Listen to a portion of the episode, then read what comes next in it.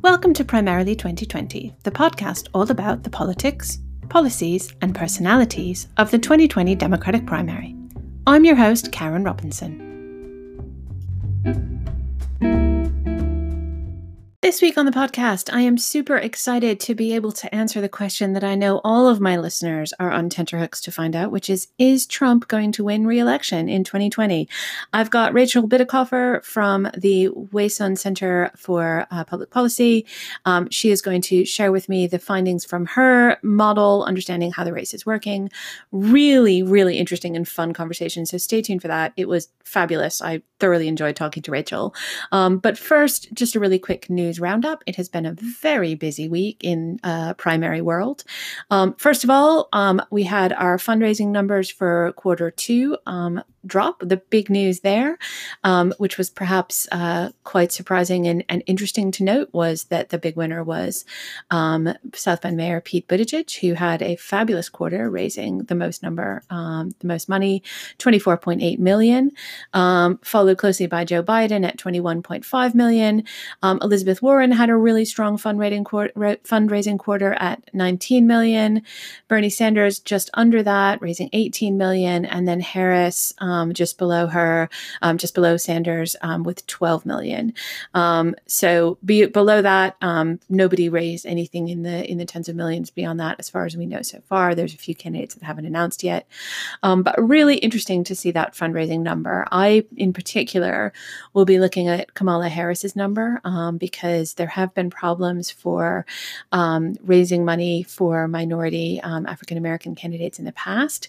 Um, Harris obviously had a really strong uh, performance at the debate, which I'm sure propelled um, some of her numbers up, um, but still not up into kind of Elizabeth Warren um, or Buttigieg territory. it will be really interesting to see if she's able to pull in an even stronger number in the next quarter.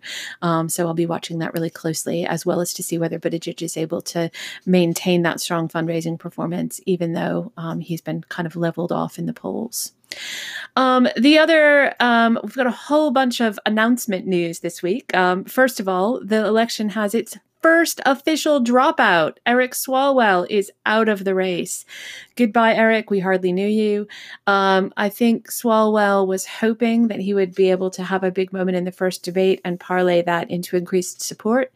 Um, he did have a moment in the first debate when he challenged Joe Biden, um, suggesting that it was time for him to pass the torch, but nobody really paid much attention to that. It was very vastly overshadowed by um, Kamala Harris's also big, you know, also Biden directed big moment in that same debate, and he may simply have concluded that there's no no path forward to him.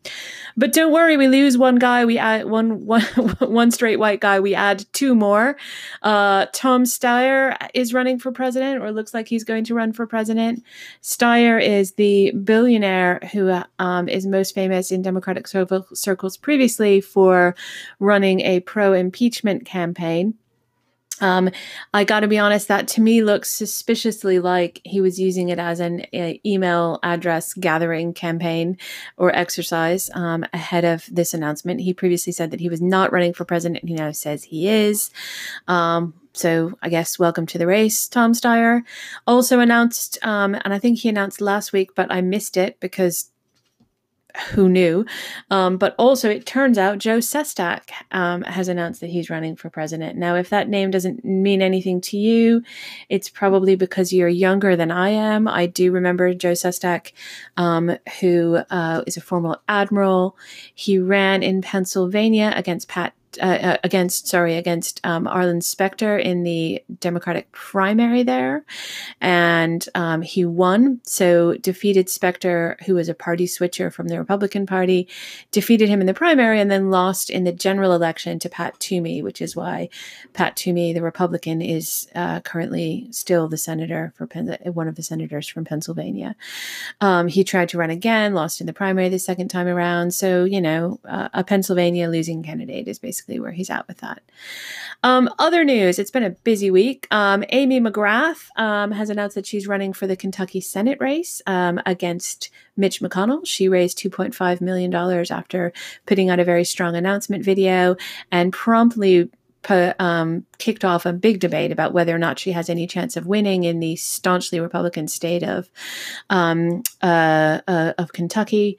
Um, what I think about that, so it's interesting. Um, I think there's two things. First of all, she has a very slim chance of winning, but I think she has a fantastic chance of running a strong campaign and coming close. And I think coming close against the um, current majority leader in the Senate would already be a bit of a, a bit of a win for the Democrats um, at a national level. So people will be watching that race very carefully. McGrath is a strong candidate, um, narrowly losing a um, House race in Kentucky in the last um, primary.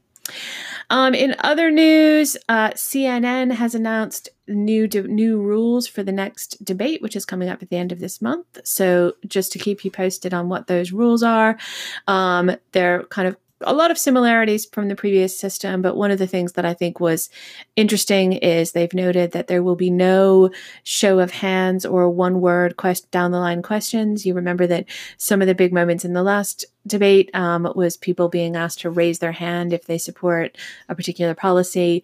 Um, I don't think it's very informing, and there seemed to be a lot of confusion about kind of how the policies, how the questions were phrased. CNN are not going to do that in future. Um, candidate moderator questions will remain on the screen so people know what they're what they're responding to. Candidates attacked by name will given be given an opportunity to respond, um, and candidates who consistently interrupt will have their time reduced when they come to officially answer the questions. Um, so clearly, CNN are trying to get some control over the over the debate process. So good luck to them for that. Um, and finally, um, House member, Republican House member Justin Amash has, or Amash, I'm not sure how it's pronounced, anyway, has decided to leave the Republican Party. He has declared himself an independent um, after taking backlash for calling for the impeachment of Donald Trump. He is the only then Republican to do so. Um, and basically, I guess we're back to a situation where there are no Republicans calling for um, accountability for the president. Um, but it just says a lot about the currently partisan nature of um, U.S. political life that that would be the case. Um, and that is something we will talk about a great deal more just now as we go into talking to the fantastic Rachel Bitecofer. So I want to welcome to the podcast uh, Rachel Bitecofer, who is the Assistant Director of the Wason Center for Public Policy and a lecturer in government at Christopher Newport University in Virginia. Rachel has produced a, um, a model for understanding political prediction um, in U.S. politics, and she applied it very successfully to the 2018 midterm race.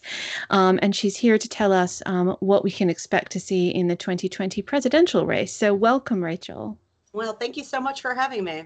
I am delighted to have you on board, not least because I don't think I'm giving anything away to say the main thing my listeners really are trying to get out of this podcast is is Trump going to win re-election or not? Please just tell me the answer. So you can do that, right? I can. I I could tell you the midterms months in advance and I can tell you the results of this presidential election 16 months early. So Fabulous. Put us out of our misery. When we wake up in November 2020, is Trump still going to be president the morning after election day?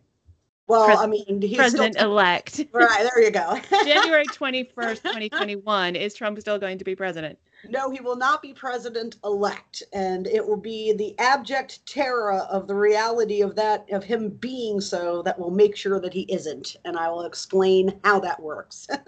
good. So our fear is being put to good purpose. It, it is. Fear is a wonderful, wonderful thing when it comes to elections.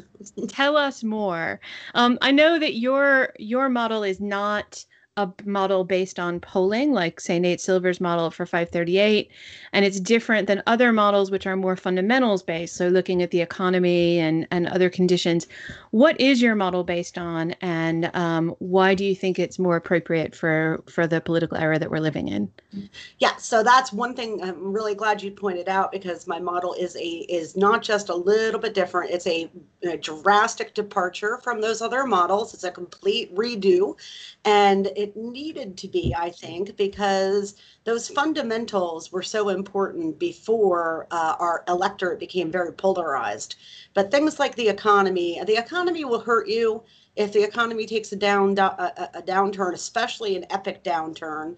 Um, it will hurt you. But for a good economy, that's not going to help Donald Trump. I mean, independents just despise him, and and they're not going to reward him for a good economy and overlook all of the other things that he does um, because of polarization.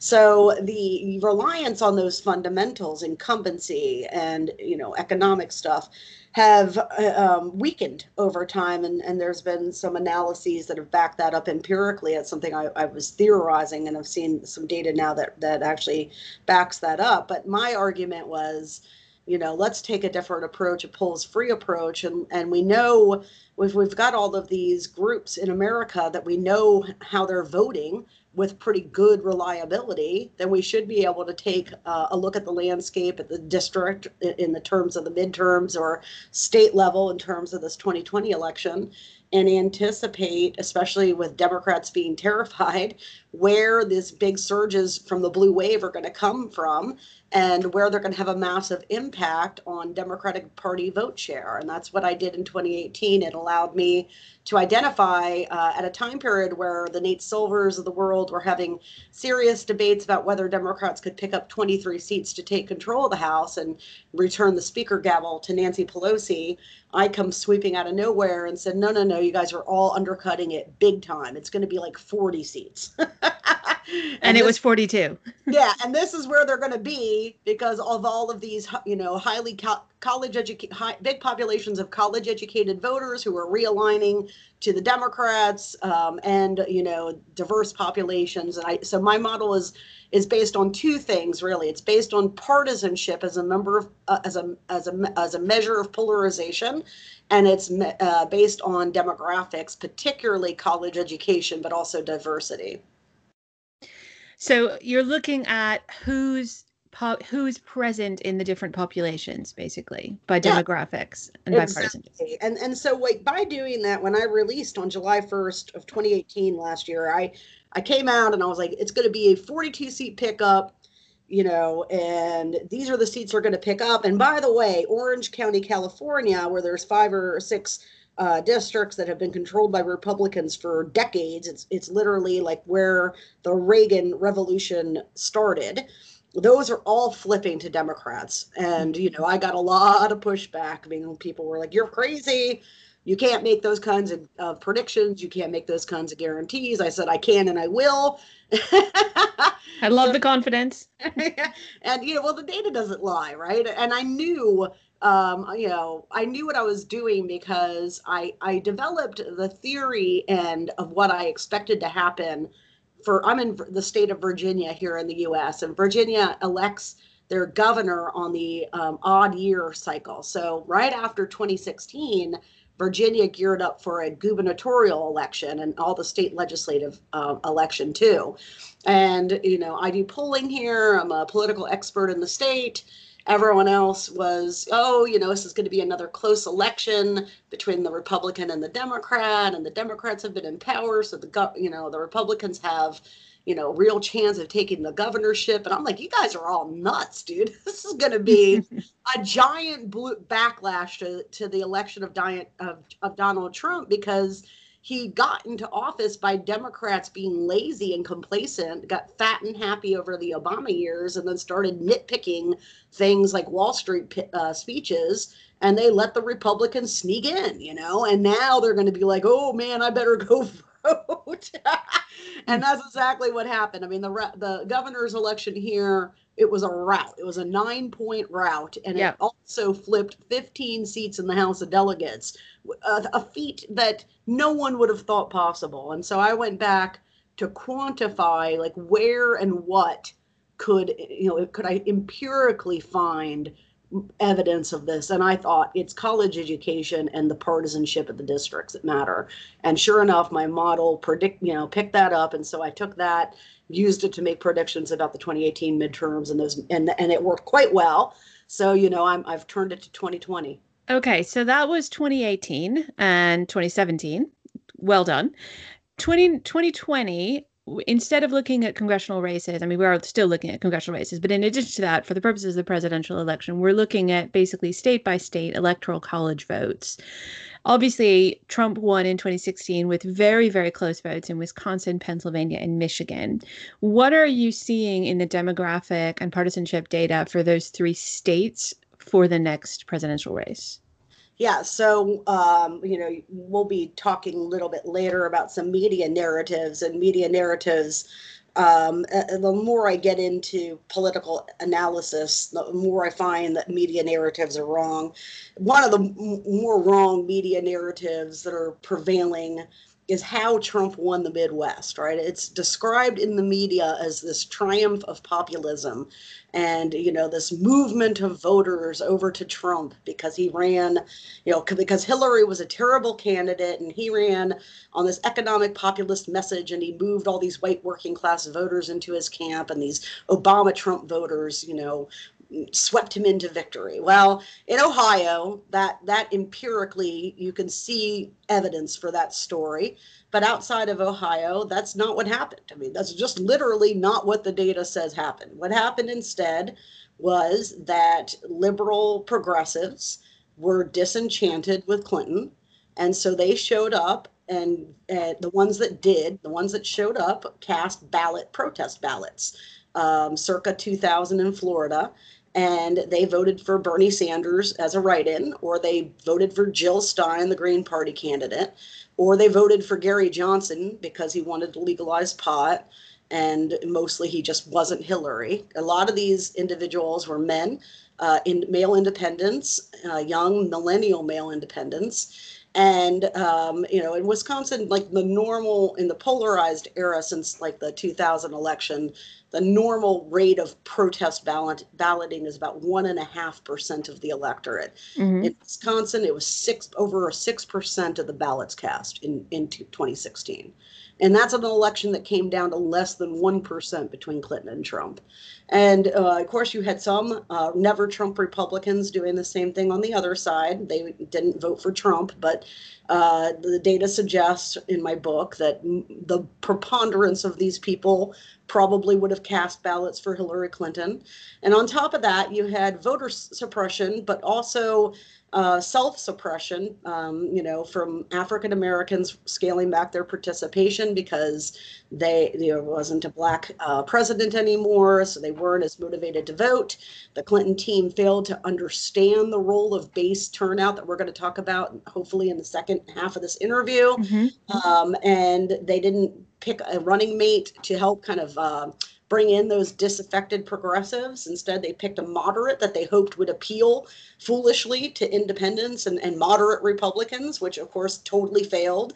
So not only did it not do that, it also did not bring in these disaffected um, um, progressives, and so those those things came together and, and it and made made Donald Trump basically thread a very narrow needle to win the win, the Midwest. And I say in the forecast that it probably can't be done again now that Democrats are freaked out.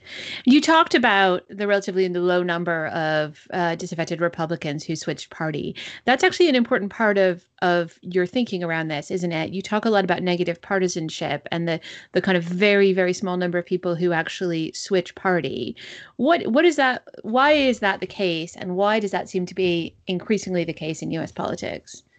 Oh yeah, number one, I mean, partisans don't switch parties. I mean, there might be some, and I hang out with these guys, some highly intellectual DC think tank, you know, people like Tom Nichols who have left the GOP over this. But by and large, your rank and file Republican voter has not left the Republican Party over Trump. Okay.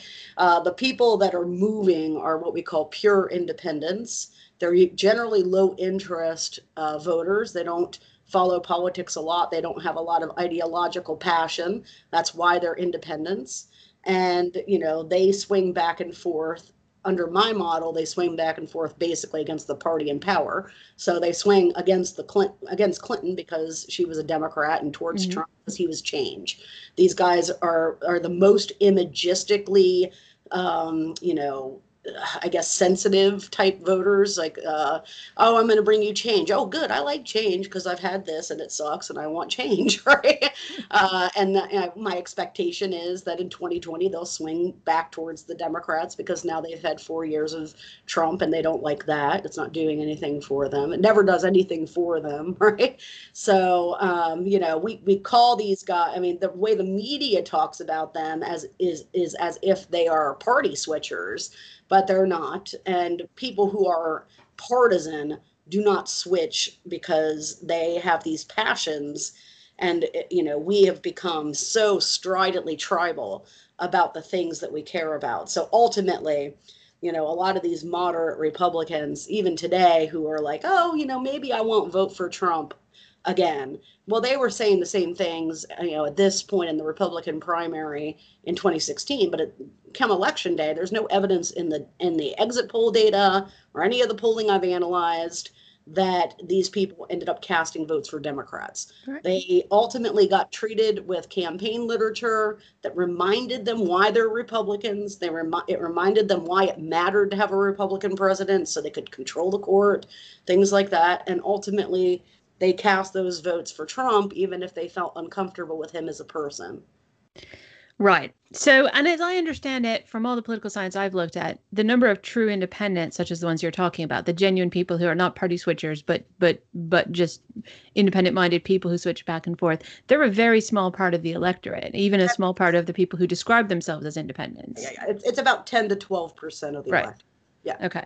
So yeah. you know, it's enough to make a difference, but it's not yeah. a, it's not a huge block. Right, right. And then throughout the entire like length of the polarized era in any given election, somewhere between 10 and 5% of the other party's voters will vote for the other party's candidate. And that's like the that's like the norm like mm-hmm. uh, amount. So like we always have about 10% of Democrats vote for the Republican candidate in a Senate race and you always have about 10% of Republicans vote for a uh, Democrat in a in a Senate race, right? So when I'm looking at data, I I need to see numbers above 10, like you know, ideally significantly above 10 but it's so rare to see anything above 10 that arizona in 2018 uh, Sinema there pulled about 12% of the republican vote so, and that's only two points above 10, but it's actually notable. You know what right. I mean?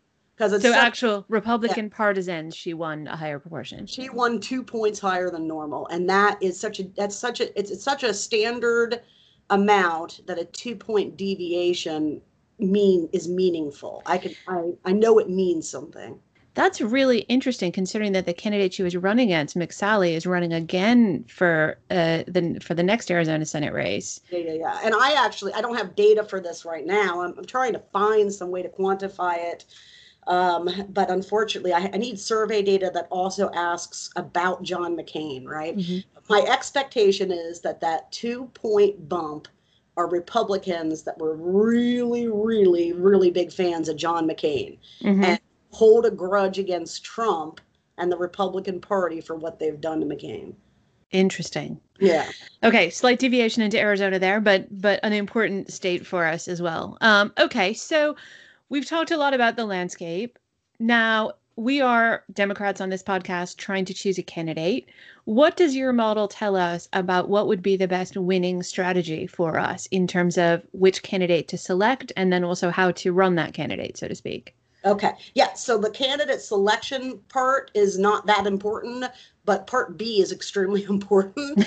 so, so I say in the release, you know, it, it uh, uh, you know, I'm, I'm releasing this without polls and poll aggregators and even a candidate. And, and I will tell you that it, the candidate probably doesn't even matter that much. You know, maybe if it's a disruptor like Bernie Sanders, it won't be Bernie Sanders. And I'm sure many people listening to this podcast will now be like, oh, I hate that lady. But I'm happy, to, I'm happy to explain why that is. Um, but anyway, podcast uh, listeners might be interested in my earlier episode on my six concerns about a Sanders candidacy. yeah, well, my my um uh, my comment there has nothing to do with concerns about his candidacy, more just the reality of, of a brand that has peaked and has peaked out, and and yeah. has a competing brand that is on its way up, aka Warren, right? Yeah. so um, anyway, but yeah, so it really what the nominee doesn't necessarily matter. Uh, it's certainly where the nominee matters is the strategy that they implement because I'm getting ready to release a second like subsequent analysis to my forecast that dives into some voter file data here in the US and and it, and it, you know what I wanted to do with the data is substantiate the the important role that turnout surges played in the Democrats' House gains because the way that the media frames it is, oh, you know, moderate Republicans joined up with Democrats to flip the House and give Democrats this advantage. And therefore, Democrats must not become too liberal because if they do, they're going to isolate all these moderate Republicans who helped them flip the House. Well, okay, there's no evidence of that in the data, actually. So, no, literally no evidence of it. No evidence. Like, literally, that did not happen. Okay. And, you know, we've had like 15, like, you know, op eds on that topic. The entire Morning Joe panel is convinced it's true. It's one of the most like deeply held beliefs in American political analysis. But Rachel, if you can't trust the Morning Joe panel, who can you trust? right. So, you know, I feel a little bit compelled to get this information out there because it's not true. Like in the data, there is no mo- in fact, here's the sad sad sad truth. Republicans are loving this. They love this shit they turned out also in big numbers in 2018. Now, in a lot of these districts, the Democratic surge was enough to equalize the turnout with Republicans, and then the independent, it's not the independents, the same independents that voted before swinging over, it's new independents. So, probably left leaning independents that are motivated to the polls by the same mechanisms that Democrats were motivated. And of course, these new left leaning independents were voting for the Democratic candidates, just like the Democratic turnout surge voters were doing. Okay. And th- their combined force was able to topple the Republican voters who also surged their turnout. But in many districts, especially the ones that the that ran blue dog moderates, the Democratic surge, when you control for the size of the potential surge, was smaller proportionally than in districts that just ran Democrats as Democrats, right? So what that means is you uh, and and to and and before I go into that, so not only was the surge of Democratic base voters smaller in those districts, the size of the Republican surge was the same size as it was in other districts. So you paid a price in terms of Democratic base turnout, but you also saw a big backlash of Republican based voter turnout. And so there's basically no benefit because the benefit is I, you know, there's two there's two benefits supposedly with this this system. You don't you know, you don't isolate independent voters well. The analysis says, look, it's different independents surging their turnout. These independents are probably motivated by the same liberal platform that Democrat Democratic voters are motivated by. And two, by running as a blue dog in these redder districts, you don't motivate Republicans to come out against you, right? Well, the data shows Republicans showed up in droves in these districts. Okay.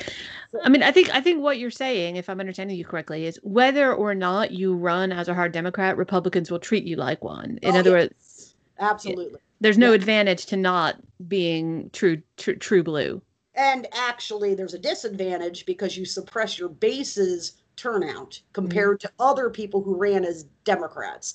And i'm not saying as progressives you know alexandria ocasio-cortez level democrats. I'm just talking about as a democrat rather than you know hey i'm a blue dog. I'm a you know i'm not like those the rest of those democrats. I'm a you know basically a blue a, a conservative democrat running yeah. So you're not talking about policy position. You're talking about messaging. Oh, both. You know, I mean, blue dogs do both. It's a yeah. tone and temperament thing, and it's a policy thing, right? Okay. Yeah, and and I I actually wouldn't say that they need much adjustment on the on the policy thing. You know, I mean, most of them are still like today's blue dog is not yesterday's blue dog. The party has moved and the public has moved a lot. So today's blue dog Democrat ran on gun control that would not have happened 10 years ago. Right. Okay. So policy wise, they're okay, but messaging tone and targeting strategy is what I'm talking about. They focus their campaign strategies on the wrong voters. and mm-hmm. think that they can persuade moderate Republicans to come over and vote for them. And it like, ain't going to happen. it ain't going to happen. And in, and in, in doing so, by devoting the resources in that direction, they starve the other element of their campaign, that element that could help them, you know, in a tight race. So in 2020 and 2018, it won't matter because the Democratic enthusiasm is just naturally there, but it's going to wipe them all out in 2022. So I have I have two questions about democratic enthusiasm. Um, so I'll come back to the second one in a minute. But my first one is you said the enthusiasm is definitely there. In 2018, obviously it was. What I want to know is how will we know if our turnout enth- turnout enthusiasm remains at the same level or if it's declining compared to 2018? What what measures should we be looking at to understand oh, that? I'm really glad that you asked that question. I have like a super awesome, easy answer that nobody else in any place, you know, not even on 538 could they give you this. So you want it? Go. Okay. All you need to look at is the turnout in the primaries. That's what's going to tell us a lot. Primary turnout. Okay. Yeah. yeah. If I see primary turnout that doesn't get close to 2008, I mean, what we really ought to see as a country, right, is primary turnout that exceeds 2008 because you know, when we think about 2008, yeah, we had the Iraq War going on, we had major Bush backlash, we had an economy that was starting to teeter on the edge. I mean, shit was a little bit unsettled, okay, but it was not like this, okay. We're facing like major institutional destruction, um, but the turnout in 2008 was through the roof, and it's a sad feature of today that I that I can't just say, hey, turnout is going to be higher than 2008. Mm-hmm. And if I could say that, if I could say that turnout was going to be higher than 2008, then I could also tell you, hey, the Senate is going to flip. The Senate's absolutely going to flip. Okay. Mm-hmm. But because I don't get that sense, and I think that's driven in part by Nancy Pelosi's shitty strategy um, of how she's navigating Trump uh, and navigating the base of the Democratic Party.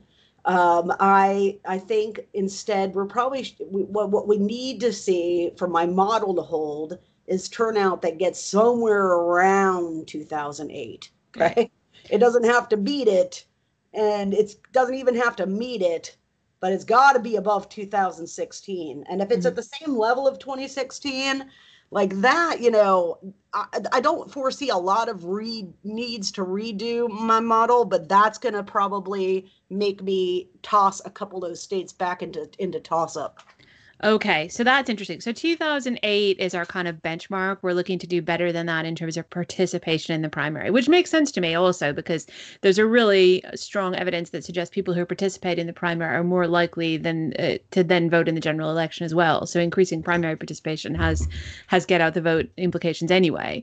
Um, 2008 was led by a female candidate and you know on the democratic side of one female candidate and one african american candidate kind of slugging it out in that primary it was very exciting. So i want to come back to your statement about candidate selection um, because you said it doesn't make a difference who you choose but i'm just curious if you think given a lot of what you're talking about is a strategy that's led by base enthusiasm and exciting yes, um, constituencies would there be electoral advantages to us in preferring perhaps a female or a minority candidate. Yeah, yeah. Like if I was to assume a different doctor title and go into the type that write prescriptions, that's what I would tell you you guys need to do. You need to have Harris somewhere on that ticket. okay.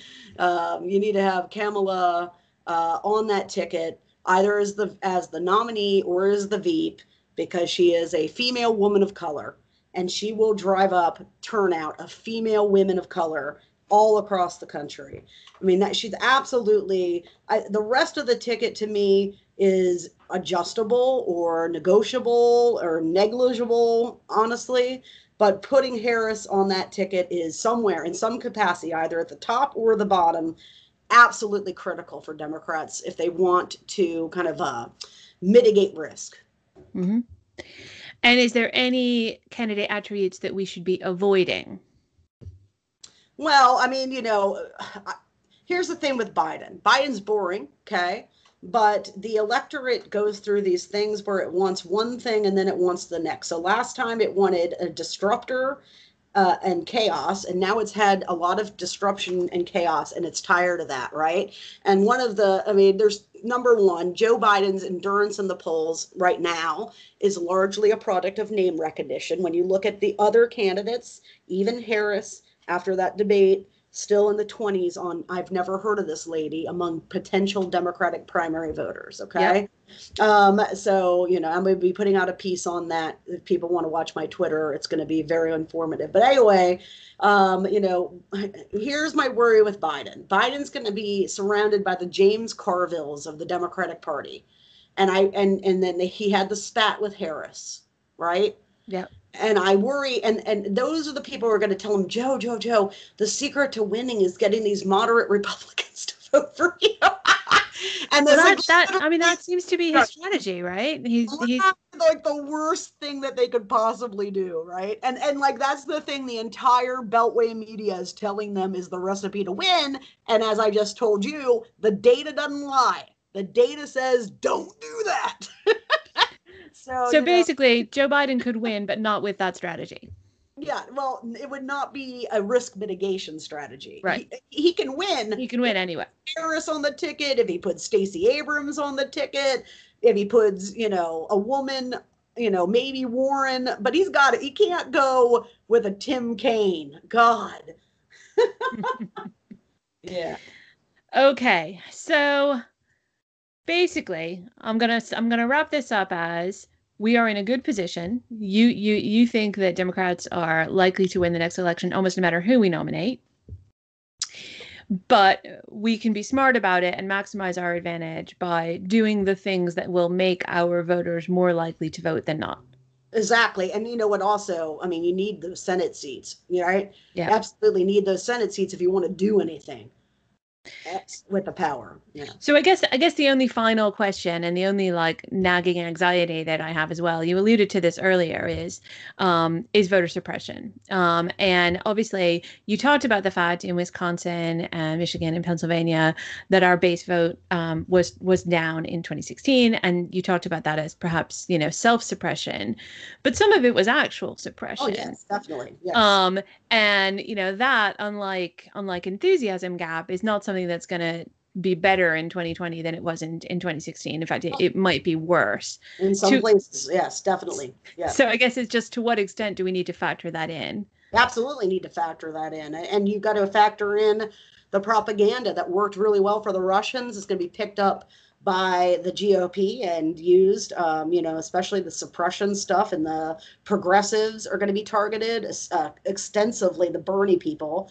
So if you're a Bernie Sanders fan, please learn to love Elizabeth Warren and um, in the short term, and then in the long term, learn to just love not living in Donald Trump's America because you're going to get targeted by you know these uh, GOP bots, not just the Russians this time. Yeah, and that stuff worked out really great. I mean, the thing with the GOP that I really admire because I'm a I'm a person that can admire evil things is their their campaign operation is just an absolute it's just first rate. I mean, they know how to make people vote, and they are going to turn out their voters top notch here in Virginia in 2019 and also in 2020.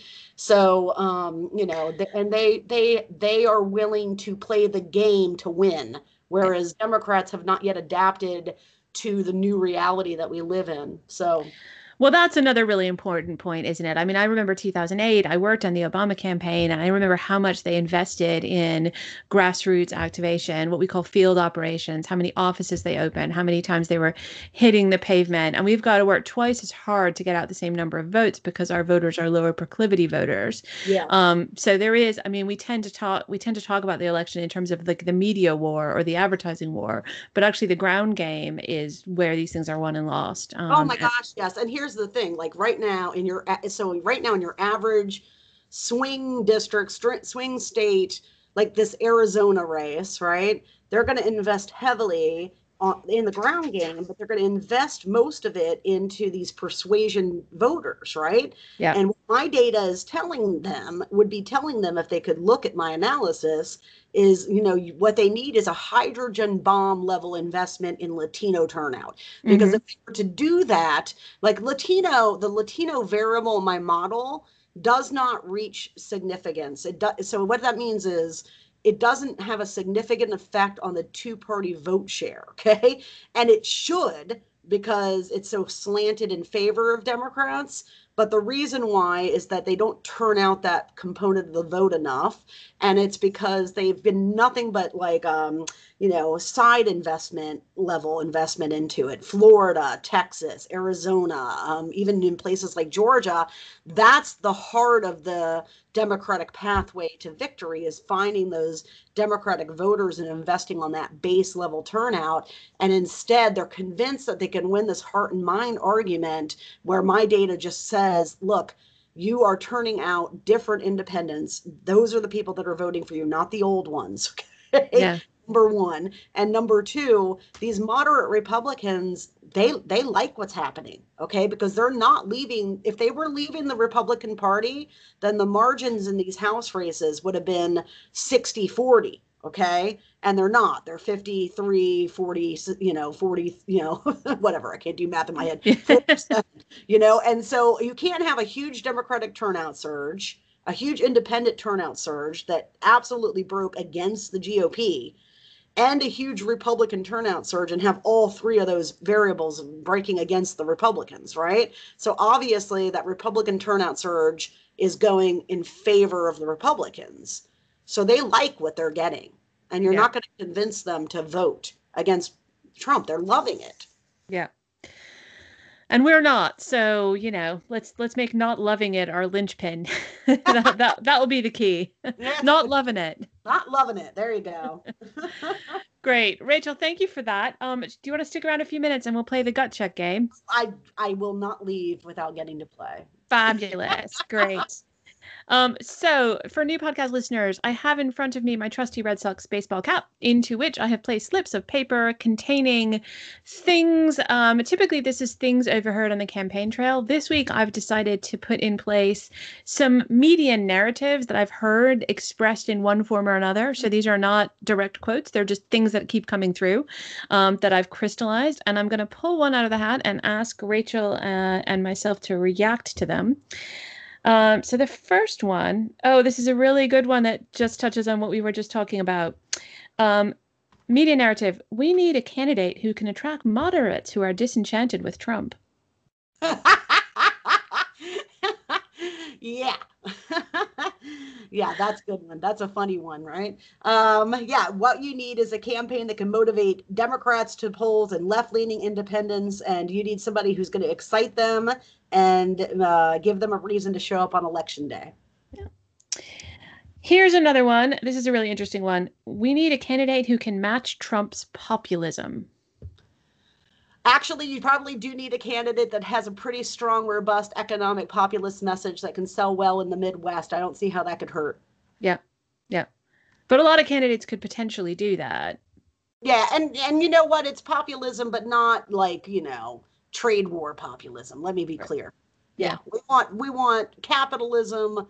You know, framed. Uh, I think you know Warren does a decent job when she's attacking capitalism to still frame it, capitalism as a positive as a net positive. So you know, I think I think you know there's a lot of American families that are, are pissed off at the status quo. Uh, there was a New York Times article that came out this week, you know, documenting the plights of the American middle class in America's major cities. You know, he'd make huge amounts of money and have to worry about sending their kids to college, and many of them will never retire, right? That's uh, like, in, not, it's not just a message that resonates with people earning uh, under 50K coming from blue collar households. People understand that the economic system isn't working for them. So, you know, you don't need to go full, you know, economic populist, but I think you do need to have a message that is hmm. talking about some change to the economy. Yeah. Yeah, I tend to agree with that. And I think I think especially when we look to the Midwest, which is where I think a lot yes. of the attention is focused, people yeah. forget there is a real prairie populism strain to American pop- American politics, which has been kind of around for a long time and is quite different than Trumpian populism, um, but is a really powerful electoral force in a lot of those places that can be maybe activated again if we start talking in those terms. Yeah, and to tell you the truth, I mean, I mean that's a pretty common feature of American presidential politics in the Midwest. It's always been that.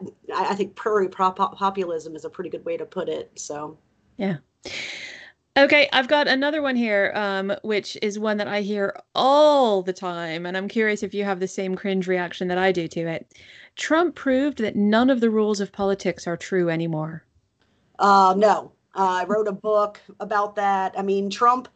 Uh, here's the thing with Trump: if, as long as you are a celebrity, all right, uh, and as long as you are catering to the audience on the right, you can get away with a lot of stuff. Yeah. But if you, um, I, I go through all the other people who've tried or have done many other things to which the rules of gravity still apply. Take, for instance, poor Labor Secretary Acosta, who just announced his resignation uh, after a painful week in. Did he? Did that literally just happen? I was probably working on the podcast. literally just now. Uh, bye bye, Secretary bye Acosta. Bye, Acosta. Bye bye. I don't know why people do that painful week where they try to resist gravity, but uh, for most people, in most cases, there is still such a thing as political gravity. Well, hasta la vista. Um, so yeah, I agree. I think the normal rules of politics are rules because they rules. Um, but I think what's interesting is Trump not as a kind of deviation from the rule, but almost Trump as as a culmination of of what we've seen as a political trend, especially on the Republican side, for I would say 30 years or so. Right. But what he's done is he's stripped off the kind of nice packaging around it. He's oh, absolutely. doing more bluntly what Republicans are doing anyway. And well, people yes. think that's something new, but it's not. It's the it's same strategy. It's just less nice it's actually the realization so like i have a book in progress um, that looks at what happened on to republicans okay? And it's and, and i was just marveling about their campaign strategy and it is true it's it is brilliant but it is also a product of psychological warfare okay? And it's been waged on on republican identifiers republican voters for 30 years and it has escalated decade after decade to become more and more extreme. And after 2010 it became like ludicrous extreme with probably because the internet came with all the conspiracy stuff and they literally drove their base batshit crazy. And trump is the Frankenstein that arose out of that batshit crazy environment. And, you know, it's a testament to the negative externalities that can come when you push people's psychological well being to the limits. I think the Frankenstein analogy is apt because I really do feel like this keeps happening that Republicans they create these monsters and then they're surprised when the monsters have a voice and a mind of their own and they expect to be able to go out and ravage the countryside. They're like, "No, oh, no, yeah. we, we we we didn't mean that." No doubt. And in this case, like they have lost complete control of their own party. Yeah. I mean, complete control. They never Trump. That's what the never Trump movement is. It's a group. I mean, I I work with these guys. I mean, it's a group of very you know people who sit around going, "Oh my God, like what have we done?" and, and they're you know they are sincerely regretful and um, remarkably self-effacing um, about it, but also completely aware that this is a fire that they cannot they cannot contain. Mm. Yeah. Okay, so the the last media narrative, and this is one I've heard a lot, especially lately since since the primary debate. I would say, the crowded primary is a weakness for Democrats, as it means it will divide the party and reduce turnout against Trump in the general. No, not at all. I mean, after what happened in 2016, I mean, this was going to be the logical answer. You're going to have this giant primary. You're going to have all these people run. I wrote an article for Vox about why all these people are running, even though they have no chance of actually winning the presidency. I mean, um, like keep adding. We've just added Joe Sestak, Tom Steyer. Oh, I'm like, guys, these guys are done. so yeah, right. And and the incentive is that you know people think you're you get invited to all the cool clubs and all the cool parties and the media is talking about you i mean there's a lot of other incentives even if you never have a chance of actually being the nominee so there's a lot of reasons why and, and it's low cost and in today's environment you just need a computer to run for president, right? I mean, you don't even have to leave your house, so you don't really need a lot of money to do it. Uh, um, but anyway, yeah, uh, I the, you know, there's no super delegates this time. Most people are unaware, but the DNC eliminated the super delegates. That's been a feature of the presidential nomination system for for years and years and years, and it will not be a feature when we start delegate counting. Yeah. Once not in not in round one, and it might they might become a factor in subsequent rounds of voting. But yes. Yeah, yeah, yeah. I mean, let's hope not, because that's where. let's not get there. That could be a total shit show, right? Yeah. but I don't. I mean, so far, I don't see this coming out to a point where we're going to have a contested convention right? Uh, but we we could still potentially end up there. That's a topic for a whole different podcast. I think it's interesting. I mean when i when i think about my reaction to that i i am mostly pretty sanguine about it because i think um, this first of all, this is normal. Like, right, we have a primary. People debate a month between the party before they debate between the general. That's just how this system works. So, you know, it seems silly to get too fired up and about oh the horrors of it, and people aren't. You know, the general population hasn't switched on yet. Um, you know, so yeah, so oh, yeah, not, no, yeah, so only for, like twenty percent. I mean, we are freaks. Like, if you're listening to this podcast congratulations, you're in the 1%. oh, not the economic. We are a bunch of weirdos. Right. You are in the um, intellectual 1%. So congratulations. but I guess I guess the thing that does worry me is, and you alluded to it earlier, is and uh, is the way that our enemies, both domestically and foreign, right? So both yep. Trump and Russia, are, are, have become very good at identifying points of division um, between us as a nation and as a party, and using those to basically drive a drive a stake through it. So in 2016, you know, famously, the the Russians were funding Black Lives Matter Facebook pages because they were trying to kind of foster any divisions. Bernie Sanders in 2016, um, a lot of his supporters did not wind up voting for Hillary Clinton, and that was a problem for us. Which is one of the reasons I'm sort of not sorry to see Sanders' numbers have been going down lately, because I'm hoping that we won't have that kind of refusenik portion within our own progressive left of the party next time around. I'm hoping that we will all be sensible enough to understand the stakes now at last. Um, but you know, that that's the only part that worries me is if there will be breakaway factions that decide to throw sanity to the wind. Because you know we got nuts in our party too. There are loopy people. Yeah oh yeah absolutely. I mean it's always a risk and i think there i mean you can see the results in arizona 2% in that tight senate race of people of progressives voted for the green party nominee yeah. in that tight senate race. Almost cost the democrats an opportunity to pick up a, te- a senate seat there. Right. Yeah. okay so my parting thought guys don't do that Stay with us. Um, Rachel, thank you so much. That's been really a pleasure. I hope we can get you on again sometime. Yeah, absolutely. It was fun. Lovely. All right. Talk to you soon. Bye bye. Okay, bye bye.